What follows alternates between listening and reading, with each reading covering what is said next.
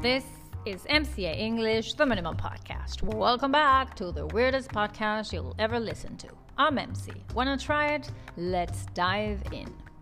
In this podcast, we will explore the meaning of expressions that I've given you in the edition called A Good Thursday. So, go ahead and listen to that first, please. There are about 11 expressions or vocabulary items in this text that I consider interesting to have a look at. I will deal with them in order of appearance. Like a motherfucker, used to indicate an unusually high degree or intensity.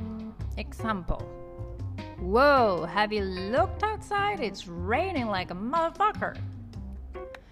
To squeeze in, to find time for someone or something. For instance, I can squeeze you in after my one o'clock appointment. As if there was no tomorrow. If someone does something as if there is or was no tomorrow, they do it very fast, in large amounts, and without thinking carefully. For example, after he won the lottery, he began spending money like there was no tomorrow. Whatsoever, used after a negative phrase to add emphasis to the idea that it's being expressed. Example, he has no respect for authority whatsoever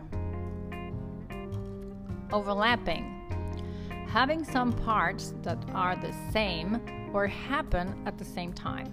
For instance, she had several overlapping commitments for that day. Make one's day to cause one to feel very happy, to be a very positive highlight of one's day. Example Getting compliments at work always makes my day. Somehow, in one way or another, not known or designated. For instance, don't worry about that, we'll manage somehow. Hesitation. The act of pausing before doing something, especially because you're nervous or not certain. Example After a slight hesitation, she began to speak. Bestie. Best friend things are starting to look up or things are looking up. Things are or appear to be improving or becoming more hopeful. For example, I just found out that I got the job I wanted. Things are really looking up. It was about time. Used to say often in an annoyed way that something should have happened sooner. It's about time you got here. I've been waiting for over an hour.